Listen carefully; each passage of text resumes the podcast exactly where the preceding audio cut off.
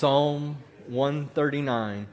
Um, last week we were reminded by Ricky from Psalm 106 to praise our faithful God. And so the question was posed Does my desire, my passion for God, surpass my desire or passion for other things? Another way for us to ask that might be Who or what is my number one priority and focus? And while these questions should be rhetorical, God should be my definitive number one priority and focus, leading my desire and passion for Him to surpass all things. We are all too well aware that God is often not our number one focus, leading us to desire other things more than Him. And I think David, as he writes Psalm 139, understands this crucial issue. We need to praise our faithful God. He needs to be number one. And Psalm 139 is a cure for small thoughts of God. The ultimate focus of Psalm 139 is on God Himself, on the God who is. David is reflecting on the character of God, and in his reflection, he exalts the crucial attributes of God. David highlights God's omnipresence, his omnipotence, his omniscience, and his holiness. It is who God is that comforts the psalmist. In understanding who God is, Psalm 139 leads us to shift our view off of ourselves and on to an almighty, holy God. Seeing his sovereign hand of grace in every aspect of our lives, leading us to praise our faithful God. So before we read and study from Psalm 139, uh, we're going to do something a little different to get us thinking about our faithful God and how we can praise Him faithfully and supremely. Um, this is from the Westminster Shorter Catechism.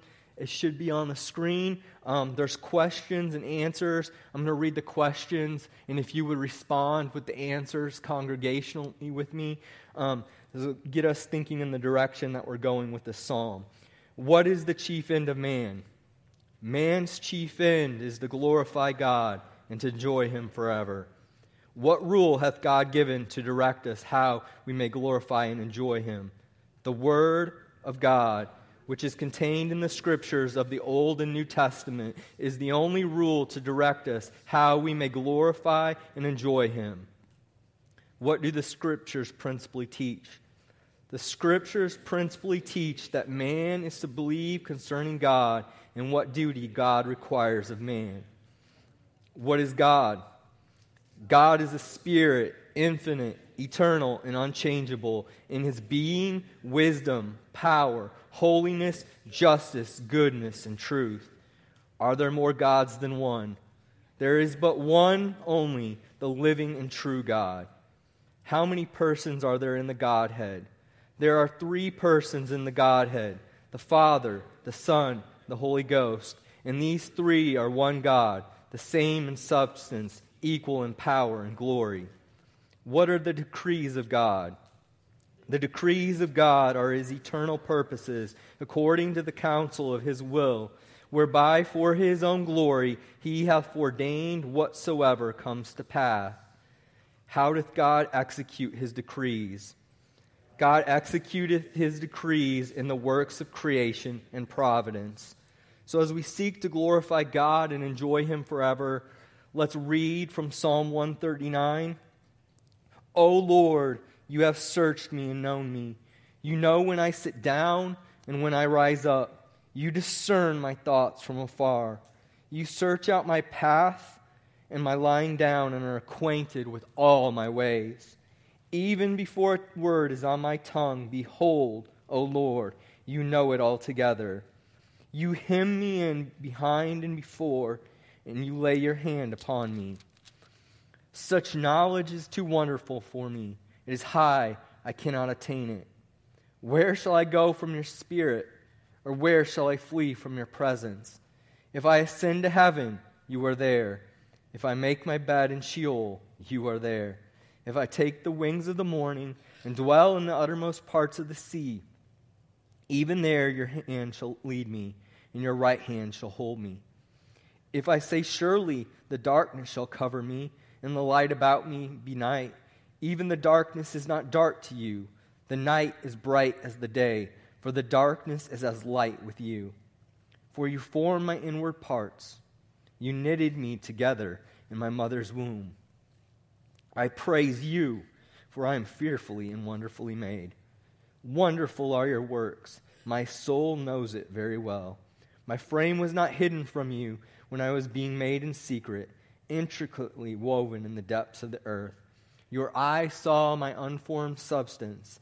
In your book were written, every one of them, the days that were formed for me, when as yet there was none of them. How precious to me are your thoughts, O God! How vast is the sum of them! If I would count them, they are more than the sand. I awake, and I am still with you. Oh, that you would slay the wicked, O God! O men of blood, depart from me.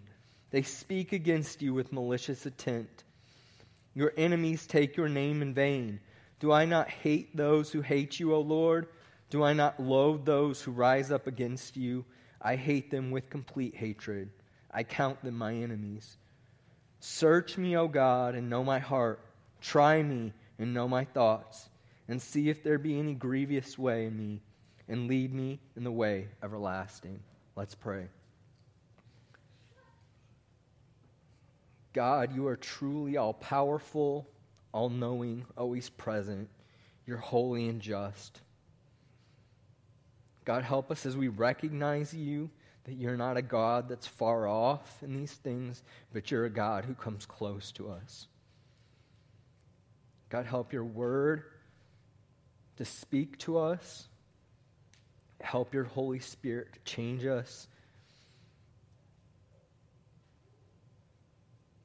that we would seek to glorify you in everything that we do, find joy in you, honor and praise you. It's in your name we pray. Amen.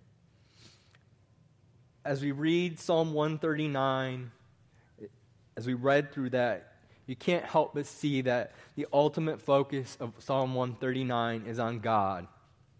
It has been said by some that Psalm 139 is the pinnacle of the Psalter.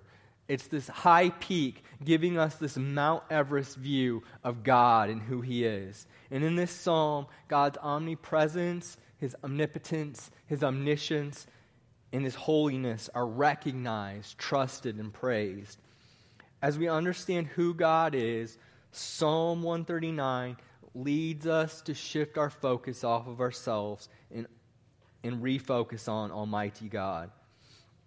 A.W. Tozer writes, What comes to our mind when we think of God is the most important thing about us. So, what we think about God and believe about God is truly the most important thing about us. And Psalm 139, as I stated earlier, is a cure for small thoughts of God. See, God's omnipotence, His omnipresence, His omniscience, His holiness are not simply to be recognized, but they're to be recognized, trusted, and praised. We serve and worship a holy, all powerful God.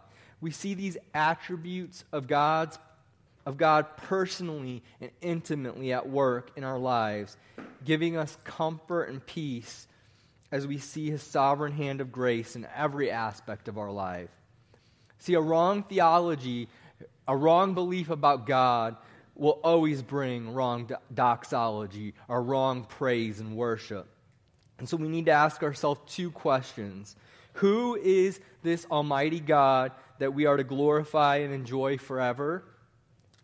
And how does this Almighty God intimately show us sovereign grace in every aspect of our lives? Believer, the Almighty God knows you, He protects you, He pursues you, he made you and He leads you. And we're going to see how these play out throughout Psalm 139. But first, the Almighty God knows you. Here we witness God's omniscience, recognized, trusted, and praised. So if you look at the first six verses of Psalm 139, O Lord, you have searched me and known me. You've done David is saying you've done a deep drive. So, like, you've gone to your computer, you've done a deep drive on, on a hard drive. And so he's saying, You know me. You know every little secret about me. You have intimate knowledge of me that nobody else knows. You know when I sit down and when I rise up. You know the totality of my life from before I was born to when I die. You discern my thoughts from afar. You know the true meaning of my thoughts. So when I think something, you know exactly the motive behind my thoughts because you know me. You search out my path and my lying down and are acquainted with all my ways. Whether I'm at work or at rest, you know my heart and you know my heart struggles. Even before a word is on my tongue, behold, O Lord, you know it all together. You know what I'm going to say before even I know what I'm going to say, and you know the intent behind it. You hem me in behind and before, and lay your hand upon me. Such knowledge is too wonderful for me. It is high, I cannot attain it. This knowledge of God's intimate omniscience leaves the psalmist stunned his mind is blown. Have you ever got a piece of information that was so shocking that you just couldn't wrap your head around it? And the psalmist here is saying this knowledge that God has of him, that he knows things about him that even he doesn't know, has him baffled and stunned. He can't do anything but believe and praise this holy God. David is not just amazed at the doctrine of God's omniscience and abstract, that he knows that God knows everything. It's not just the reality of God's all knowingness, but that God sees and knows him personally. What has gripped David is God's personal knowledge of him.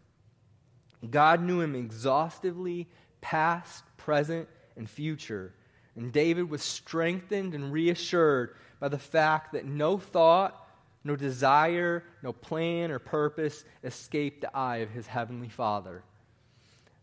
Believer, Almighty God knows us intimately. He knows our hearts, He knows our fears, He knows our thoughts and motives, He knows our desires and frustrations, He knows our past, present, and future. He notices what's going on inside of us and around us. He understands us. In fact, God knows us better than we know ourselves. How many of you have ever been shocked by something and said, Wow, I didn't see that coming? Maybe as a movie or a book or just something in life, and you're like, Wow, I didn't see. Not so with omniscient God. God will never say, Wow, I didn't see that coming. God knows us personally, and He knows things about our desires that even we don't know. It sounds unnerving, right? But we can rest assured that this God who knows us loves us. He loves us intimately. This fact should leave us perplexed, but full of praise. So when David says that God has laid his hand upon him, he's referring to an Old Testament practice of bestowing a blessing on someone. He's saying that God had blessed him God has known us intimately and loved us and blessed us through his Son Jesus. Psalm 1 6 says, For the Lord knows the way of the righteous. That is the way that's through Jesus. But the way of the wicked will perish. John 10 27 and 28, Jesus saying, My sheep hear my voice, and I know them. He knows us intimately, and they follow me. I give them eternal life and they will never perish, and no one will snatch them out of my hand. 1 Corinthians 8 3. But if anyone loves God, he is known by God. That intimate knowledge of loving God because God first loved us, that we can know God because he knows us intimately and he cares about us. Believer, that Almighty God knows us intimately and still love us ought to move us not only to comfort, but to worship and praise and thanksgiving as we praise God for sending his son Jesus that we may know the intimate love of God. Not only does the Almighty God intimately know us, the Almighty God protects us. He protects you. Here we see, we witness God's omniscience and omnipotence recognized, trusted, and praised. So if you would focus in that section on verse number five, he says, You hem me in behind and before, and you lay your hand upon me. God's omniscience and omnipotence with the aspect of protection is a great comfort to David, as it should be to every believer. David is saying that God completely surrounds him, he envelops him. God is a fence of protection about us and around us. He is on every side of us, protecting us and directing us. David had a lot to say about God's protection of him. Psalm 32, verse 7 You are a hiding place for me. You preserve me from trouble. You surround me with shouts of deliverance. 2 Samuel 2, 22, 2 through 4. David speaking, he said, The Lord is my rock, my fortress, and my deliverer, my God, my rock, in whom I take refuge, my shield and the horn of my salvation my stronghold and my refuge, my Savior. You save me from violence. I call upon the Lord who is worthy to be praised, and I am saved from my enemies. Psalm 119, 114. You are my hiding place and my shield. I hope in your word. And probably one of the most famous passages on his protection, Psalm 23. I think the whole whole section is up there, but I'm going to focus on two verses The Lord is my shepherd, He provides protection and direction. Even though I walk through the valley of the shadow of death, I will fear no evil, for you are with me. Your rod and your staff, they comfort me. So, even through trouble, even through doubt, God is with us, protecting us, guiding us, even in his discipline. See, we can find comfort in God's omnipotence when we are persecuted, when we're oppressed, when we're going through trials. We can find encouragement in God's omnipotence when we're tempted with sin and trials.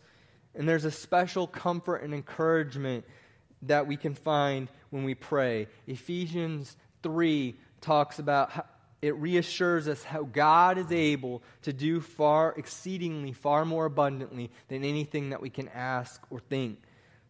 God gives us a chance to talk to Him and plead with Him to show His omnipotent power in our lives. God even protects us in unanswered prayers, prayers that we, where He says no. Because the Almighty, omniscient God loves his children and does everything for our good and his glory. Paul says it like this in Romans. Romans 8:31. What then shall we say to these things? If God is for us, who can be against us? The almighty omniscient God is always protecting and directing us. And just like David, that fact should lead us to awe and praise. Such knowledge is too wonderful for me it is high, I cannot attain it. His mind is blown, but he doesn't doubt. He worships and trusts the Almighty God. Not only does the Almighty God intimately know us and protect us, the Almighty God pursues us. Here we witness God's omnipresence recognized, trusted, and, and praised. God is inescapable in his pursuit of us. We see this in verses 7, starting in verse 7 through verse number 12. Where shall I go from your spirit, or where shall I flee from your presence?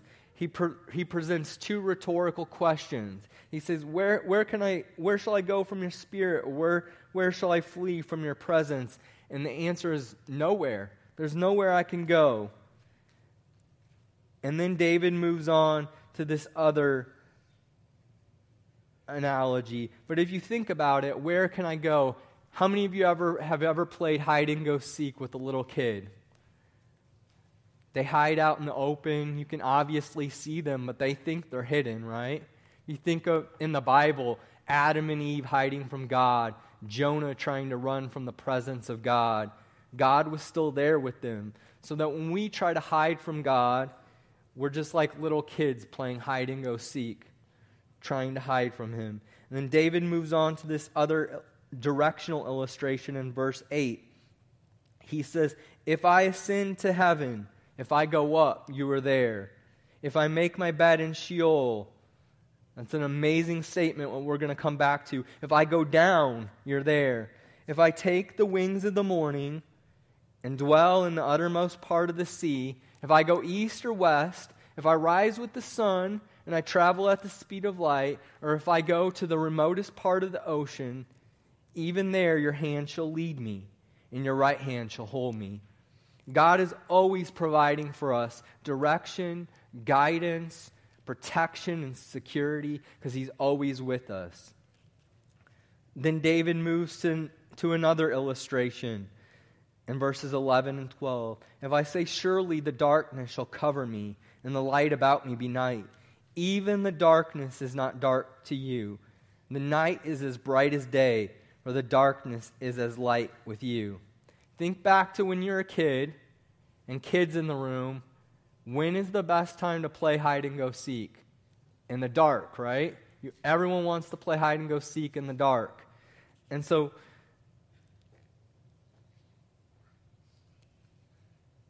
God is saying,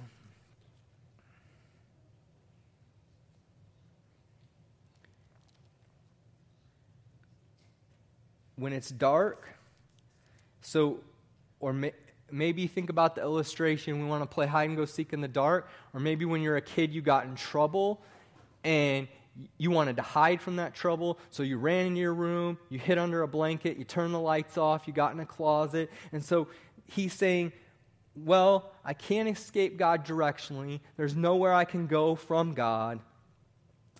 But what if someone hides in the darkness? And his answer here is there is no darkness with God. God is light. His spotlight is always on you. There is no hiding from God in the dark or under the covers. We cannot hide from God because God is inescapable in his pursuit of us. And if God's omnipresence in this matter frightens the wicked, those who are without Christ, it should console and comfort those who are righteous, who are found in him. No matter what the trial we face, no matter what the circumstance, God is always with us. And God isn't just with us, believer, He is with us with our best in mind. God wants what's best for us. His protection and guidance is always lovingly in pursuit of us. Think back to Psalm 23, verse 4. Even though I walk through the valley of the shadow of death, I will fear no evil, for you are with me. He is beside us, working all things for our good. Jesus tells a parable in Luke, in Luke chapter 15, and verses 3 through 4. So he told them this parable What man of you, having a hundred sheep, if he has lost one of them, does not leave the 99 in the open country and go after the one that is lost until he finds it. God is in pursuit of us. If God is looking for us, we are inescapable to him. Now, back to that interesting statement in verse number 8. And David says something here in verse number 8 that is beyond his knowing. He says, If I make my bed in Sheol, you are there. That's an amazing statement because in Hebrew theology, Sheol was a place where there is no praising of God. It's the end of days, it's nothingness, it's death, it's darkness. And the psalmist here says, Even in Sheol, you are there.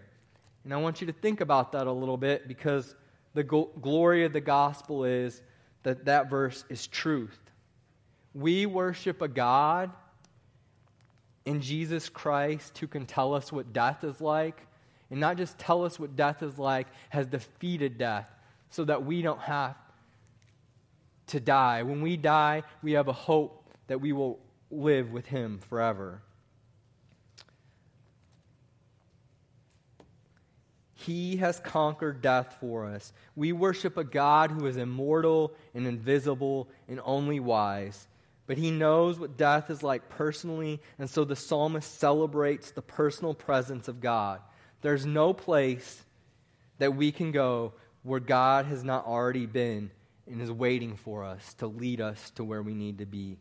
Paul reminds us of this truth in Romans chapter 8. He says, starting in verse 33, who shall bring any charge against God's elect? It is God who justifies. Who is it to condemn? Christ Jesus is the one who died, more than that, who was raised, who is at the right hand of God, who indeed is interceding for us, pleading for us. Who shall separate us from the love of Christ? Another rhetorical question. Shall tribulation or distress or persecution or famine or nakedness or danger or sword, as is written, for your sake we are being killed all the day long. We are regarded as sheep to be slaughtered. No, in all these things we are more than conquerors through him who loved us. For I am sure that neither so instead of using the directional statements, he uses circumstances in life. For I am sure that neither death, nor life, nor angels, nor rulers, nor things present, nor things to come, nor powers, nor height, nor depth, nor anything else in all creation will separate us from the love of Christ, Jesus our Lord. So not only does the Almighty God intimately know us and protect us and pursue us, the Almighty God made you. Here we witness God's omniscience, omnipotence, omnipresence in human creation, recognized, trusted, and praised. Just starting in verse 13, listen to the beauty of this personal and intimate account of God's hand in human creation. For you formed my inward parts you knitted me together. This is the intricate beauty of a skilled craftsman. You knitted me together in my mother's womb. I praise you, for I am fearfully and wonderfully made. Wonderful are your works. My soul knows it very well. He's rehearsed these facts over and over. He's rehearsed the facts of God's wonderful works in his life. He's memorized them. He meditates on them. And that's why he can praise and be so thankful and just know them. He doesn't just hasn't just read about them, he's rehearsed them and they're precious to him. Verse number 15. My frame was not hidden from you when I was being made in secret God saw us and knew us before our parents ever saw us on the ultrasound screen. Intricately woven, that intricate beauty of a skilled craftsman making whatever it is that he makes, whether it's a clock or a painting or a book. We were intricately woven in the depths of the earth. Your eyes saw my unformed substance and your books were written, every one of them, the days that were formed for me, when as yet there was none of them. From before the foundation of the earth, you knew that I would be born, you knew what I would do, you knew the totality of my life before I was ever even a thought to my parents. And so, what does he say? How precious to me are your thoughts, O God. How vast is the sum of them? It leads the psalmist to praise. If I could count them, they are more than the sand in the sea. Or they are more than the sand. I awake and I am still with you. Even in death, the believer is still with God. God knows the totality of our lives intimately from conception to death, and He loves us which should elicit joy and praise. Think back to creation, Psalm or Genesis 1, 26 through 28. Uh, then God said, Let us make man in our image, after our likeness. So God created man in his own image. In the image of God created him. Male and female, he created them. And God blessed them. God made each of us intimately and intricately. He didn't just slap together us together with leftover pieces. Almighty God made each of us with the intricate beauty of a skilled craftsman, deliberately making each and every one of us. We are remarkably and wonderfully made. You're one of a kind, right down to your thumbprint. Every one of us has a different thumbprint. Each life is a masterpiece created by Almighty God. Notice it's not just that He's the omni creator, the creator of everything, but it's God is the creator of me. The psalmist is praising God is the creator of you, and so it's personal and intimate and beautiful. He made me and He made you, and He knows things about me that I don't even know and can't know about me. And to, he, David says, How pr- precious is the thought of that, and how precious to us this concept should be. The fact that Almighty God created me intricately and personally should leave each of us in a, in a place of praise of our omniscient, omnipotent, and omnipresent God. But just like a good infomercial, but wait, there's more. So, not, not only does God create each of us intricately and personally, believer, He provided a way for us to be a new creation in and through Christ Jesus. He didn't just leave us at creation, He provided a way for us new creation. 2 Corinthians 5:17 Therefore if anyone is in Christ he is a new creation the old is passed away behold the new has come Ephesians 2:10 plays off of this psalm and it says for we are his workmanship. We are his craftsmanship his beautiful work created in Christ Jesus for good works which God prepared beforehand before the foundation of the world that we should walk in them. The fact that almighty God knows us intimately protects us entirely pursues us inescapably, and made us intricately should leave us baffled and in praise. Spurgeon says, Mount as I may, this truth is too lofty for my mind. It seems to be always above me, even when I soar into the loftiest regions of spiritual thought. Is it not so with every attribute of God? Can we attain to any idea of his power, his wisdom, his holiness? Our mind has no line with which to measure the infinite. Do we therefore question? Say rather that we therefore believe and adore. We are not surprised that the most glorious God should in his knowledge be high above all the knowledge to which we can attain. It must, of necessity, be so, since we are such poor, limited beings, and when we stand a tiptoe, we cannot reach to the lowest step of the throne of the eternal. Paul says it like this in Romans chapter 11 Oh, the depths of the riches and wisdom and the knowledge of God! How unsearchable are his judgments, how inscrutable are his ways! For who has known the mind of the Lord, or who has been his counselor, or who has given a gift to him that he might be repaid? For from him and through him and to him are all things. To him be glory forever. Amen. We have seen God's omniscience, omnipotence, omnipresence recognized, trusted, and praised here in Psalm 139.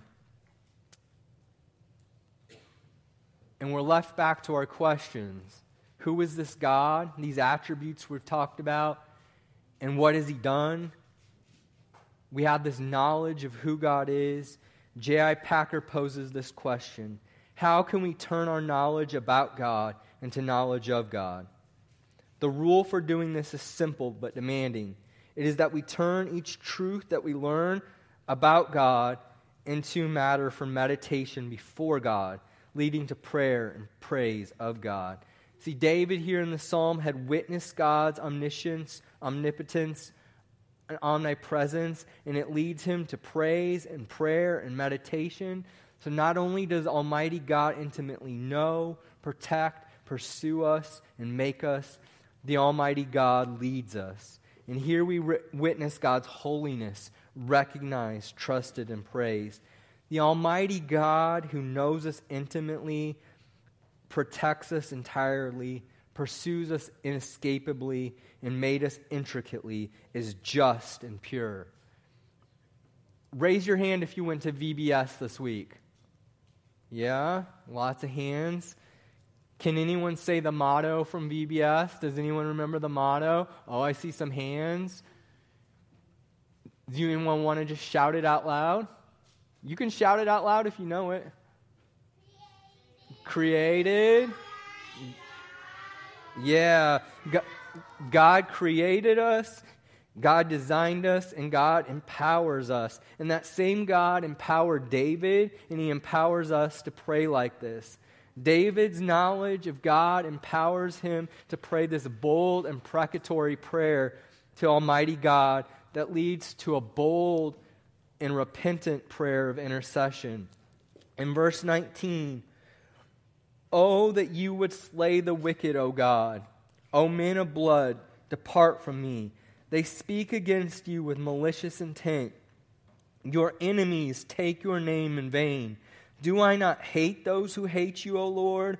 Do I not loathe those who rise up against you? I hate them with complete hatred. I count them my enemies. This is an imprecatory prayer. He's saying, You are the holy, omnipotent, omniscient, omnipresent God. You know that I am for you. Why don't you just wipe out everyone who is against you? And while God calls David a man after his own heart, David had a lot of sin in his life. And each of us has a lot of sin in our life. And so David's imprecatory prayer quickly changes to one of intercession. And the same should be true of us. How many of us, as we see wicked or something in the in the world, in what we view as righteous, our anger towards evil, by God's grace, we realize that, wait, that there's still that sin in me. And if I'm calling downfall on God's enemies, why do I think my end would be any different than theirs if God is pleased to bring judgment on them? W- William Plummer writes, and I, this was so helpful to me. In our hatred of sin, we should carefully guard our guard against all malice, all private speak, all personal enmity, and abhor the character of the wicked only as they are abhorrent to God. Even our very condemnation of what is evil needs to be tested. Does it spring from the love of God? Does it spring from the hatred of sin? Does it spring from a personal attachment to holiness, from a desire not to countenance evil? Or does it spring from ostentation, from censorious feelings, from a hypocritical pretense, from a desire to please certain of our fellow creatures? And so David changes to a prayer of intercession this pleading of David is that the Lord would do a remarkable saving and sanctifying work in his own heart. In verse 23, he says, Search me, O God, and know my heart. Try me and know my thoughts, and see if there be any grievous way in me, and lead me in the way everlasting. David says here, Lord, you are omniscient, omnipotent, omnipresent, and holy. I want you to come around me, come into my life, do that deep dive of my, the hard drive of my life, and I want you to rummage around, sift through everything, and I want you to find what needs to be found there. And if there's any cause of grief in my life, anything that causes you grief, I want you to root it out. Tear it out of my life I want you to turn me around, repentance towards you. I want you to put me in the way that leads to life, this everlasting way. David's implying that the real us is found when we're under trials. This know my thoughts could also be translated my anxieties. So, who we are in the hardest moments of life, what bubbles to the surface in our emotions and our thoughts, tells a lot about who we are and what we believe in. So, when we're going through trials and struggles and we're being pressed, what squeezes out of our heart those anxieties, those anxieties are an indicator of things that we care about. The things that we care about are the things that we worry about and the things that stress us. And he says, Lord, as you begin, come and begin to test, bring tests and trials in my life, I want those anxieties to be known because those anxieties are clues. And what are those thoughts and anxieties clues of? They're clues of what we really care about. We may say they're clues to the idolatries that are in our heart. The things that we're really serving, our goals, the things that we're serving in our life more than God. Am I desiring power, comfort, approval, security more than I desire you in your perfect way? And God knows that we do, and God knows when we do, but He loves us. And like the psalmist says, lead me in the way everlasting.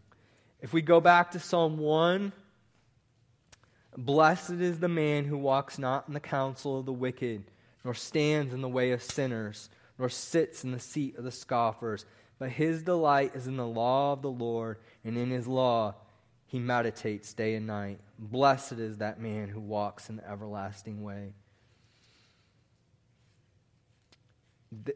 in ver- at the end of that chapter, therefore the wicked will not stand in the judgment, nor sinners in the congregation of the righteous. For the Lord knows the way of the righteous, but the way of the wicked will perish. Oh, may we pray like David lead me in the way everlasting, the way that leads to everlasting life, the way that leads to eternal peace and rest, pleasures forevermore in Christ, in, obs- in opposition to the way that leads to grief and sorrow, sin and death. The way everlasting points us to who? It points us to Christ, the true and only way to eternal life. Jesus is the only one of us who can stand, be tested and tried and searched out by God and not found wanting, which is why he is for us the everlasting way. Jesus said in Matthew 7, chapter 7, verse 13 and 14 Enter by the narrow gate, for the gate is wide and the way is easy that leads to destruction, and those who enter by it are many. For the gate is narrow and the way is hard that leads to life, and those who find it are few. In John 14, 6, Jesus said to him, I am the way, the truth, and the life. No one comes to the Father except through me. May our knowledge of God be changed into knowledge of God. May we recognize, trust, and praise you, Almighty God.